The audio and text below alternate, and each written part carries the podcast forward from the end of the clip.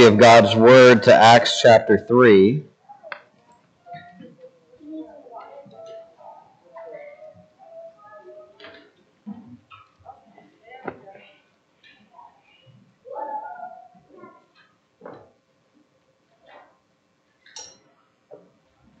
I'll have to find my sermon, otherwise, we'll just have to wing it.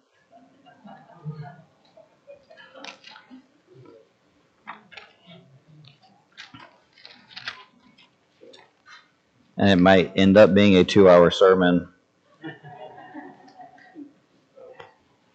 Get your full money's worth.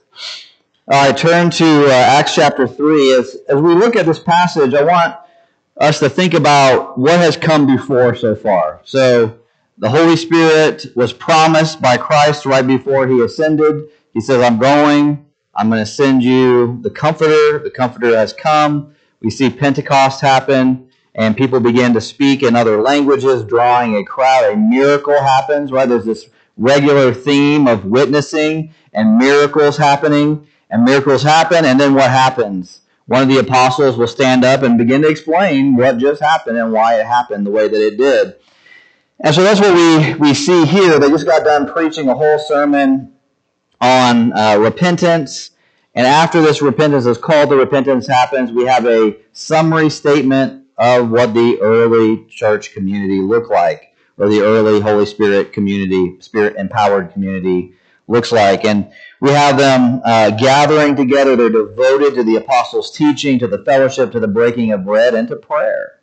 And then we have a little comment here in 43 of chapter 2. Everyone was filled with awe, and many wonders and signs were being performed through the apostles.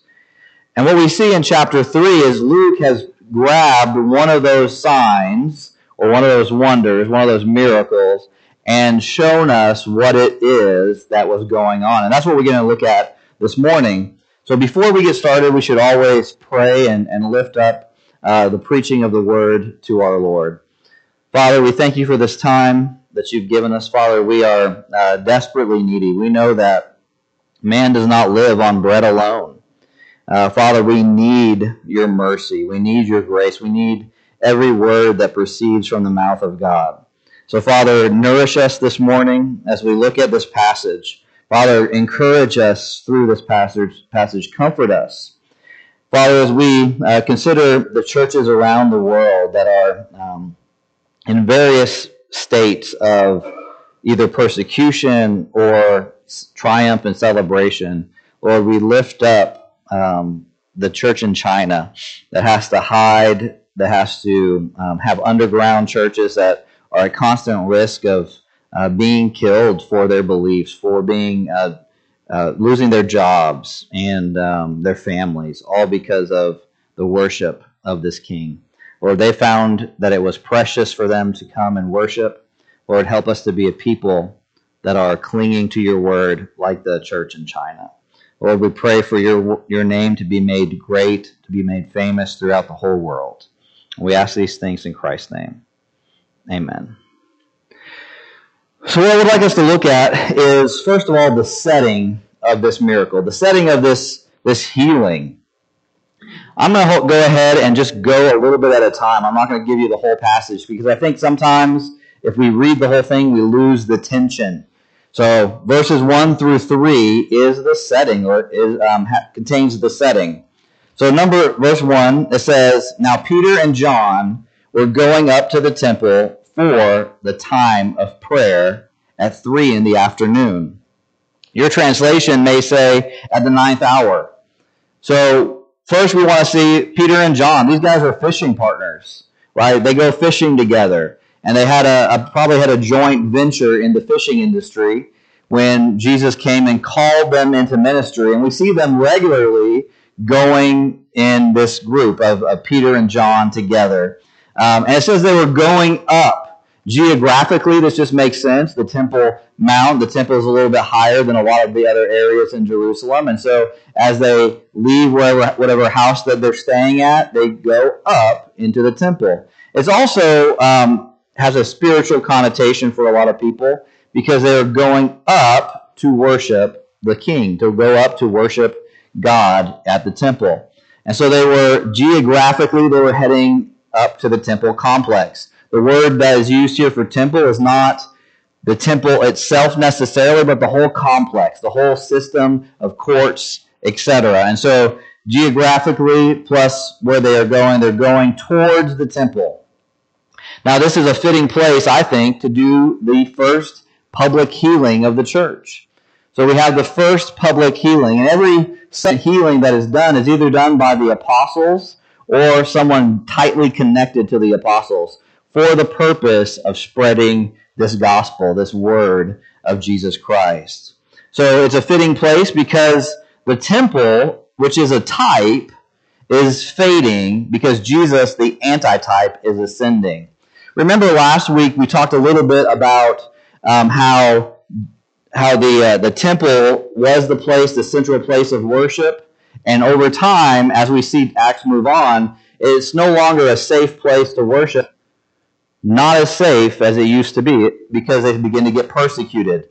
The early Christians are no longer welcome in the synagogues. The early Christians are no longer welcome in the temple complex. And what do they do? They start shifting to being in homes, right? They worship in homes. And so we see this beginning of the end for temple worship here in the book of Acts. The time is 3 o'clock. It's the time of prayer. Literally, we said the ninth hour. And these two men are following the regular Jewish practice of praying uh, three times a day or three different hours. And then we're introduced to this lame man. Look at verse 2 with me. A man who was lame from birth was being carried there he was placed each day at the temple gate called Beautiful, so that he could beg from those entering the temple. So first let's look at the character of this man. This man was lame from birth. Think about the hopelessness of that situation, especially during that time, the early 80s, AD 33-ish. Think about the level of care that they have. They don't have the type of surgeries that we do that can straighten curved limbs. They don't have the type of foot surgeries and foot doctors. Right? What can they do with this man except for carrying him from place to place? It's utterly hopeless from birth. Right? This was not a, a later disease that developed. It was from the very beginning. He was born this way. And so remember one of the earlier questions the disciples, when they were walking with Jesus, when they saw a blind man, what did they ask Jesus? Who sinned? Right? Who was the sinner in this situation? Was it their, his parents or was it him? So much suffering must be a result of sin in his life. And I can, I can just imagine the disciples after Jesus said, No, no one sinned in this regard. The reason he's here is for my glory, because I'm going to heal him. It's for my purposes. Right? And so sometimes I think we can say, Oh, this suffering is a result of my sin or it's a result of someone else's sin. But sometimes I think suffering is a result of sin ultimately, but not maybe um, directly resulted from your sin.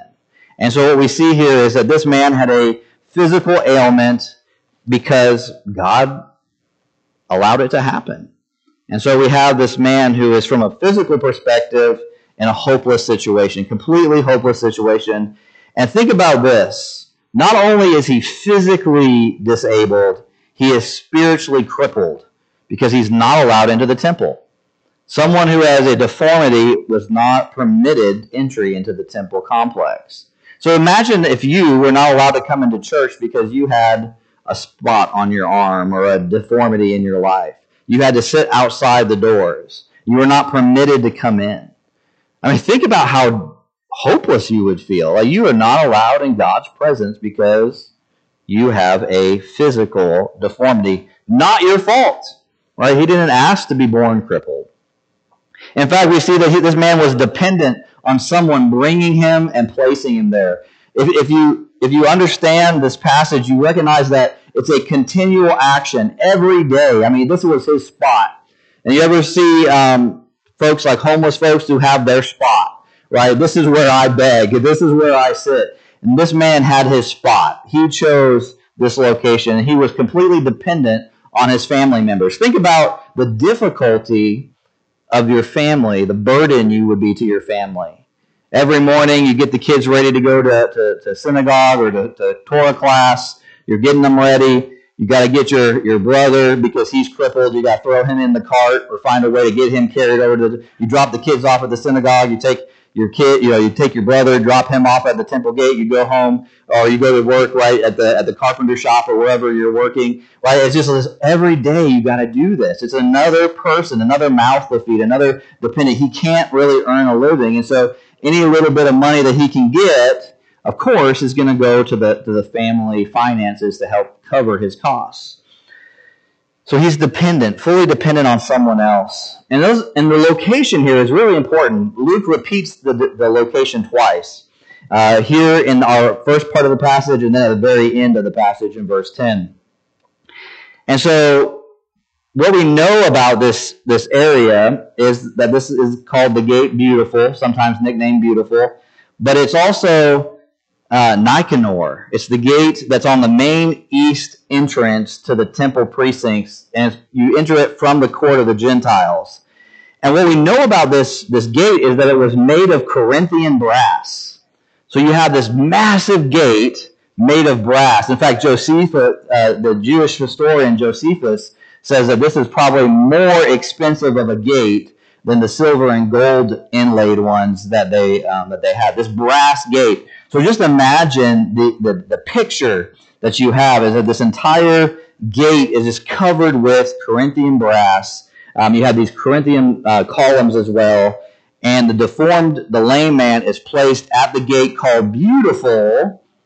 Kind of ironic, isn't it? A deformed man beside the beautiful gate, right? And this gate is covered in bronze. And so he begins to beg, or he begs, he's been begging for 40 years, give or take, uh, begs those entering the temple. Man, what better of a place to ask for money than at the very entrance of the temple? I mean, that's where people would go and make their alms and their offerings, and so they're already spiritually minded, hopefully, as they enter into the place of worship, and they would hopefully have something to give to those who are uh, destitute, that have no other option, that they cannot work. Um, it was considered a duty and an act of worship for the Jews.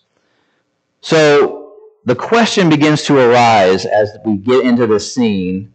What will the new spirit and power, what would they do? Are they going to pass him by? Are they going to take some of the money that was described here as selling of their lands and, and making, uh, making, um, making a, a, distribution and proceed and giving it to all who had need? What is going to happen here? What will this new community do? What kind of community is this going to be? What will this look like? And so we have verse 3. When he saw Peter and John about to enter the temple, he asked for money. So we have the tension at its max, right? The deformed man in a hopeless situation. I mean, utterly hopeless. More hopeless than I think we could even imagine right? Not only is he physically dependent, he's unable to enter spiritually. I mean, completely and utterly dependent on just mercy for other people. If you remember Jesus' uh, parable about Lazarus and how he would beg at the rich guy's house and all this stuff, I, I mean, just, just a horrible, destitute situation. And so, what will happen with this lame man? What is going to happen to him? So before we relieve the tension to see what happens, many of you probably already know and have read ahead. But before we relieve the tension, I think we need to consider the hopeless estate of this lame man. So he's unable to enter the temple because of his condition, and he was stuck begging outside. He survived off of the scraps and the benevolence of those entering into the temple. And we learn more about this lame man as the narrative progresses, but this man was over 40 years old and had been lame from birth. 40 years of being in this situation. Do you think that maybe he had given up hope for anything to change? His circumstances are not going to change. So I, just want to think about this some more. I, I know I'm kind of layering upon, uh, laying upon layer and upon layer of the same thought, but I want us to just really meditate on this. He's totally dependent on the community for his care. They didn't have Social Security. He didn't get a check You know, he didn't have disability. He didn't get a, a check every month. He was basically dependent on if someone was going to be extra nice and give him some coins. Uh, can you imagine if there was a um, a depression at that time and he w- people were unable to give because they couldn't afford to pay for milk? So he's physically dependent or disabled. Spiritually, he's unable to enter the, temple and worship. He's left outside. And economically, he's unable to earn a living and he's left to beg. I mean, we think physically destitute, spiritually unable, and economically left to beg. So, out of all the people in Jerusalem, this man was in the right place the, at the right time. And by God's mercy, in order to display his amazing power through Peter and John, we learn that all the people give glory to God because of what happens to this lame man. So I want to take this opportunity to consider your condition before God. So before you came to know God, before you became a believer, a Christian, what have you, I think we could recognize a few things, some similarities. Number one, none of us can physically save ourselves. Right? We can't. We physically are unable to save ourselves. There's no amount of good works that you can do to be saved. Right? You, you can't buy yourself into heaven. Right? You can't get to heaven on roller skates. I don't know how that applies. It just stuck into my brain, so I thought I would share that with you. Right? Because you'll roll on by those pearly gates. All right, I'm sure you've heard that song. Right? You can't, there's nothing you can physically do to earn salvation. It doesn't matter if you come to church every single Sunday and you listen so well. In fact, it doesn't matter if you, you listen to every word that I say and you take intricate notes. It's not going to save you. Right? It doesn't matter how many poor people you give money to. It doesn't matter how many um, uh, charity balls you go to, and or how uh, how much of a uh, how much you save the uh, environment. It doesn't. None, nothing you can do will save you. You are completely dependent on the Lord's mercy. There's not enough good deeds to make up for your sinful condition before God. So you are like this lame man before Christ, completely and utterly hopeless, dependent. And then none of us can spiritually come before God, right? We are left outside due to our hopeless condition. We know that the Lord, in his infinite wisdom, created all things. But then, with the entering of sin through sinful man, we're all infected with this sin. And that's where this man is. This lame man is not on any choice of his own to be lame. It just was. It just is. And that's how we are before God, spiritually left outside due to our hopeless condition, completely separated from the worship of the one true God, from the source of happiness, as we know who God is. But we see this hopelessness come to hope. And it's by the name of Jesus Christ that we can be saved. We can be made whole. And we are enabled by Christ to worship God. So let's continue our passage as we see this take place. So the, the second point of the sermon is that the risen Lord meets us where we are. Right? The risen Lord meets us where we are. This is so important to grasp in the New Testament. We see this over and over and over again. And we see it in the Old Testament when the people of Israel completely and utterly run after other idols. They completely commit adultery on God. What does he do? He says, Come, let's reason together, and I will provide a way of atonement. Over and over and over again, God meets us where we are. And we see here in our passage that the Lord meets this lame man where he is. Verse 4 Peter, along with John, looked straight at him and said, Look at us. So imagine the scene with me, right? We have this beautiful bronze or brass background. This deformed man sitting next to the temple, beautiful. And he's sitting there kind of like, give me some money, please. He's, he probably doesn't even want to look. He's, so, he's been so shamed, so embarrassed. Everyone's getting to do things that he's not able to do. They're walking on two feet and they're entering into the temple. Two things that he cannot do. And so he might just have his hand out and just maybe looks away in, in shame or embarrassment and says, alms, alms for the poor. But for some reason, Peter and John decide to address this man. And maybe it's because the Holy Spirit directs them, maybe because um, they just recognize something's about to happen. But they, they look at him and they tell him, they command him, look at us. Now, that would be probably pretty encouraging if you were a uh, lame man, that someone would go out of their way to draw attention to, to him. And they would say, look at us.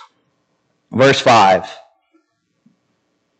So he turned to them, expecting to get something from them. I mean, think about it. These folks just went out of their way to, to, to engage with me.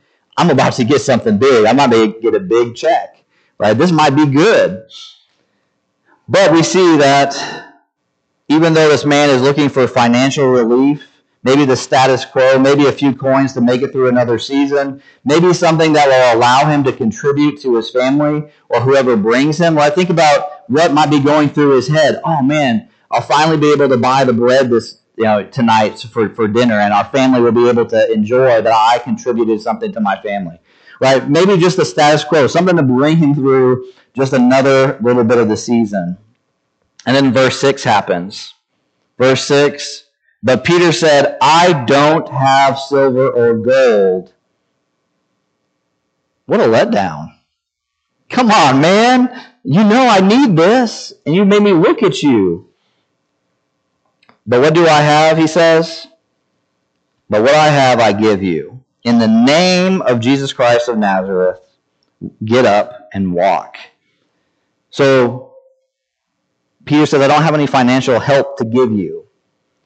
Remember, it's, it's just so interesting to me that he mentions silver and gold underneath this bronze overlay of the beautiful gate. Right? I mean, just like just the whole picture is just amazing. And he says, But I have something. In the name of Jesus of Nazareth, you are restored. Get up and walk. So Peter invokes the name of Jesus, highlighting his title of Christ and then his birth location of Nazareth by declaring this as an act of Jesus the Christ, Peter is directing credit fully on Jesus as the source of this miracle. Peter doesn't say, I heal you by my power, right? By the name, by the Holy Spirit in me, I'm going to heal you. No, he says by Jesus' name. He, he directs credit where credit uh, is due. And so while Jesus did miracles in his own name, Peter uses Jesus' name to accomplish this miracle. So think about this. When Jesus came and he healed people, he did it in his own name or he used the Father's name, either one. Um, but Peter, what does Peter do? He doesn't mimic Jesus entirely. He doesn't say, I'm healing you, but he, he, he gives the credit to Christ, to Jesus. And so I, I think we can recognize that the church's power only comes from the name or the authority of Jesus, right? Because Jesus is the source. Let's look at verse 7. Then taking him by the right hand, he raised him up, and at once his feet and ankles became strong. Peter pulls him up to his feet, and his ankles become strong. The lame man is healed. Now, just look at this. I mean, it's immediate. It's not a slow process. It's not like, oh, you're going to have some pain over the next few months, and all these these are going to grow back. No, it's an immediate. Just like all these miracles. These are miracle. These miracles are immediate and they are visible. It's not just like the lengthening of a leg situation. No, I mean this is this is overwhelming evidence of God working in the world. There's a, an interesting textual note I'm going to nerd out with you for just a, a little bit, but Luke, the author, seems to apply his medical knowledge and uses a very technical word uh, for foot rather than his normal term right? So there's lots of normal terms for foot, but, but Luke decides to use a very technical Greek term, mainly used in, med, uh, in medicine, which kind of helps us recognize it's probably Luke that was educated medically as well, the physician that Paul talks about later on. And then he uses this term, raised him up. Does that sound familiar to you? If you're used to reading through John and Luke, uh, you would recognize this raised him up is frequently used in Acts to refer to Jesus' resurrection. So over and over again, we see themes of the resurrection coming here. This man is raised up because of the name of Jesus, who himself has been raised up. Right? So because of the resurrection, this resurrection is possible. This raising up is possible. this is such a powerful event. Unusual events are happening with this new spirit empowered community. This lame man's life is completely transformed. I want you to notice the connection between Peter's earlier speech and this event. In Acts chapter 2, 21, it says, Then everyone who calls on the name of the Lord will be saved. Right? We see this over and over again. Salvation comes in the name of Jesus. And not because it's a magical incantation. I kind of hesitate to share this because you may think less of me, but my wife and I have been watching this TV show called Supernatural. It is not all that great in the sense of being theologically accurate, so don't watch it. However, these guys, they go around with these rosaries and they bless water and then they throw it on vampires and just all sorts of weird stuff, right? Um, but they try to use the Lord's name to cast out demons, to, right? Because Jesus' name is, is powerful, etc. But we see the same pattern throughout history, don't we? People trying to use the name of Jesus to accomplish their own selfish ends. So we see that some people were trying to cast out demons using Jesus' name later in Acts, right? And what do the demons do? They respond by beating up the magicians that tried to use it. Later we see that Peter explains in Acts 3:16, by faith in his name, his name has made this man strong whom you see and know. So the faith that comes through Jesus has given him this perfect health in front of all of you. Peter begins to explain this miraculous event. And we're going to see in the coming weeks, but Peter explains that the emphasis on the name reverberates with the temple motif of God's active presence. So this is really, I mean, this is a fascinating, maybe not a rabbit trail, but really important to our passage the name of the Lord is almost connected in the Old Testament, or is connected in the Old Testament with God's presence. In 1 Kings chapter 8, 17, my father David had his heart set on building a temple for the name of the Lord, the God of Israel. Think about this for a minute. We have this over and over again in the Old Testament. The name of the Lord and the presence of the Lord are connected. And remember how Peter points out that faith in Jesus is the vehicle that connects people to the resurrection life of Jesus.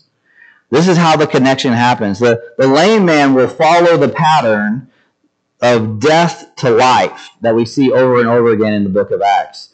I mean, I just imagine for, with me for a minute what the, the Jewish people would be thinking. That this is the restoration that they had longed for. This is what we had been hoping for. Remember, the animal sacrifices for the temple had to be perfectly unblemished. There could be no blemish. They could not be used or even set apart for holiness. Yet now, through the name of Jesus, this man is made well, and not by anyone's power, but Jesus' name. Jesus' name really sums up the entire message of the witnesses. Right? They are bringing Jesus' name to the Jews first and then to the Gentiles. So the risen Lord is using his witnesses, Peter and John, to meet the lame man where he was. Right? He met this lame man exactly where he was at this temple gate. Beautiful. But the reality is, he doesn't leave us there. Right? The Lord will meet us where we are, but he doesn't leave us there. I, I mean, I don't know how many times I've talked with people about the gospel, and they will look at me and they will say, well, I just am not good enough for Jesus. I'm like, you're right. You are absolutely right. You are not good enough for the Lord. And they'll say, well, I got to make myself better. I got to make myself. And, I, and, over and over again, I, I think of this story of the lame man. And I think, no, no one is good enough. I'm not good enough. You're not good enough. But the Lord meets us where we are. The reality, though, is that He doesn't leave us that way. And that's what we see for our third point that He doesn't leave us there. He does not leave us where we, He met us. The amazing aspect to this whole scene to me is where the man goes after this healing. He, he goes somewhere else. He doesn't run home and show his family, right? The, the first place he goes is into the temple to worship. right? He, that's where he goes. He doesn't think, oh man, let me go tell my family about this. Let me maybe put in some resumes at some few job locations so I can be a, a good contributor, right? He doesn't go and say, let me see how fast I can run. Let me try a marathon real quick, right? No, nothing else. He goes straight into the temple. Verse 8, it says, so he jumped up and started to walk. And he entered the temple with them, walking, leaping, and praising God. Right? We have a whole song about that. So let's dig into the language with me for just a minute. Luke is pointing out something important. He is describing the man's response, vigorous activity. Man, look at these verbs. If you take it just a second to look at verse 8, we have he jumped up, started to walk, he entered the temple with them, walking, leaping, praising God. I mean, these are all actions. These are active actions. Right? So he goes from having to be drugged around by his family to now he is jumping, he's moving, he's, he's walking, he's has this vigorous activity. Jumped, walked, entered, walking, leaping, praising. The man who is confined to one small spot, maybe he could drag himself, he's now all over the place. Right? So just from this one little verse, we see him moving everywhere. Right? He is so excited. You cannot contain him. He reminds me of one of my two-year-olds or my two year old. You cannot contain him when he's full of sugar. So look where he goes, though. He goes into the temple. The praising of God mirrors the Pentecost event, doesn't it? Right? So, in the same way that when the, the Holy Spirit came down and they began to speak the marvelous works of God, this man now is praising the wonderful works of God. He's declaring it. And we have a clue as to why this is important. So, Luke uses this Greek word that's very rare um, in the in the New Testament. This word for leaping is very is not it's not used often. It's a rare word. I'm not going to try to pronounce it for you uh, because I'll just butcher it too. But we have it in the Old Testament, and it's uh, in Isaiah 35 verses four through six. So you know I'm going to ask you guys to turn there with me to Isaiah 35. So keep your finger here in Acts, but turn over to Isaiah 35, 4 through 6. Because I really think this is an important point that Luke is making about this event. He is pointing to a fulfillment of prophecy. So Isaiah 35, 4 through 6 is a, is a, a prophecy about this coming Messiah. And verse 4 says, Say to the cowardly, Be strong, do not fear. Here is your God. Vengeance is coming. God's retribution is coming. He will save you. Verse 5. Then the eyes of the blind will be opened and the ears of the deaf unstopped. Verse 6. Then the lame will leap. That's the same Greek word used in the Greek translation of the Old Testament. The lame will leap like a deer and the tongue of the mute will sing for joy, for water will gush in the wilderness and streams in the desert. Man, did you catch that?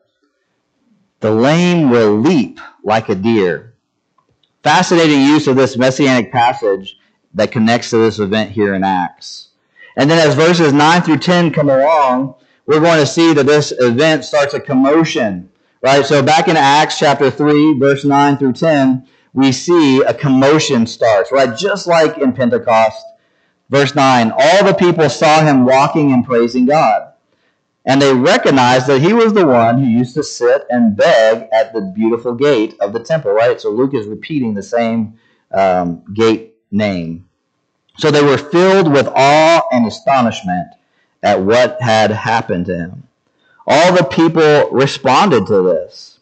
So just like the Pentecost event, we have the event where, where which sets up in the Pentecost event, we have the the uh, the event sets up Peter's sermon, and in the same way, we're going to have this event set up Peter's sermon again.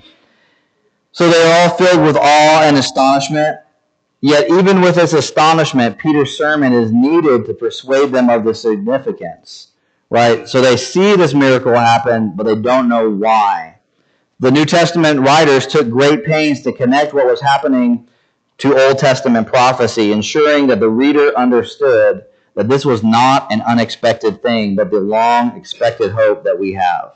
This is what we've been longing for, right? So when Peter gets up to speak, he says, You've been waiting for this Messiah. Look at what is happening. This is it. Don't miss this. The Messiah that was promised has come, and all these events point as a witness to this. So I think one of the things that, that I've been contemplating is that our community, our society, we have needs, don't we? Right? There's a lot of people who have needs. Um, and they, they may think that their need is this. And I don't know about you, but sometimes in hard circumstances or even in good circumstances, I think that I have certain needs that need to be met. Right? And so in my own limited, finite mind, I think there are needs that I want God to meet. And so even in my prayers, I'm asking God to change certain things, right? Circumstances, Lord, help me do this, do that, or whatever the need is that I think I need to have. But the reality we see here is that there is something much better, uh, and that is our Savior. There's hope for all of us, something better than silver and gold, and that's the unworthy become worthy.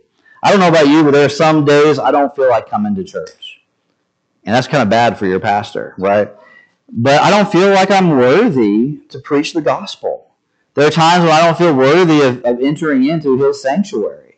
I don't feel like there's times, even in the morning, some days I, I open up his word and I'm like, Lord, I'm not even worthy to read the words that you wrote. Right? And, and it could be any number of things. It could be tiredness. It could be lack of motivation. I could just not feel like worship. And I have to remember that there is something greater, that the Lord makes me worthy. Jesus Christ, by his shed blood, makes me worthy. But there's a call here to the unconverted. If you do not know this Jesus, if you have not called on his name, I don't want I, I want you to know that it doesn't matter how low you are, how sinful or how wicked, maybe even how unmotivated you are. Now is the time to call on the name of the Lord and be saved. Now you may be asking yourself, how do I do that? Well, I think it's the same way that you would um, call on the name of the Lord if you were sinking in quicksand. All right? You need someone to pull you out. What do you say? Help. Lord Jesus, help me. I'm drowning because I'm a sinner. I'm living in a sin soaked world and I need you. Place your trust on Him today. And we, have, as we have learned over the last few weeks, Jesus, fully God, took on human flesh, lived that perfect life, going through the same trials that you and I have gone through. He experienced a brutal death. Three days later, God the Father raised him from the dead. And now this Jesus is seated at the right hand of God the Father, ruling as Lord. When we place our trust in him, we are taking our sin and shame and putting it on his shoulders. And we are taking the righteousness, his perfect righteousness, and it, he puts it on ours. So we are completely made new and can enter God the Father's presence. Think about that for a moment. This picture of the lame man, and, and I'm going to try not to become to allegorize this, but the lame man represents us. We are unworthy to enter into God's presence, yet through the name of Jesus Christ, we are now able. And not only that, we can do it with walking and leaping and praising God. We can sing praises to Him about His wonderful works. You know, we're, we're surrounded by a community that has many felt needs, right? How many people do you talk to and they say, if only this would happen, if, if we just had the right political person in office, if I just had a little bit more money, if I just had this or I just had that, they are like the lame man sitting at the gate hoping for a change in circumstance. But we have something better to offer them, don't we? Now, I'm not saying that we don't um, care for felt needs, right? I'm not saying that we just avoid the homeless guy and, and just say, what you need is Jesus, not a bottle of water. That's not what I'm saying. But what I am saying is there's something greater that they need than just their physical needs met. They need the gospel. They need the Lord Jesus Christ. They need a relationship with Him. But the ultimate need is the life changing encounter with the risen Lord. And that's what we see in our passage. The lame man's transformation led him to deep praise and appreciation for what has been done to and for him. Do you see what Christ has done for you? Have you taken a, a few seconds as I've been preaching to think through this yourself? Because when you came to the Lord, you were not worthy. You were like the lame man. You were unable to save yourself. but because of his great mercy, he raised us to life. Does that not make you want to share his name with others? The people that you go to work with, the people that are around you? Does that, that appreciation for what he has done not make you want to be a witness to the temple, to march, to leap, to, to scream out, look at what the Lord has done for me? I hope that encourages you to share what you have with those around you. Uh, wherever you go, whether it be to the barber shop, to um, the store, the grocery store, don't just meet their felt needs when they talk to you. Right? Don't just give them good worldly advice. Give them a relationship with Christ. Offer that to them, the name of Jesus Christ. Let's close in prayer. Father, we thank you for this amazing miracle that you have performed. Lord, as we see this miracle, of this walking and leaping and praising, that silver and gold did Peter and John not have, but what, they, what they had, they gave. Father, help us to be like Peter and John, to give your name to those around us. Lord, help us to push past the felt needs of those around us and give them what they truly need. Lord, we, uh, we live in a community that's desperate for help, that are, uh, are begging for someone to care for them uh, in deeper and meaningful ways. Lord, we have uh, young people in social media or videos or, or any number of distractions. And Lord, their greatest need is not more entertainment, but the risen Christ. Lord, help us to be a church that offers you to those around. Father, we, uh, we ask these things in the beautiful name of Christ, and uh, we beg for your mercy today. In Christ's name we pray. Amen.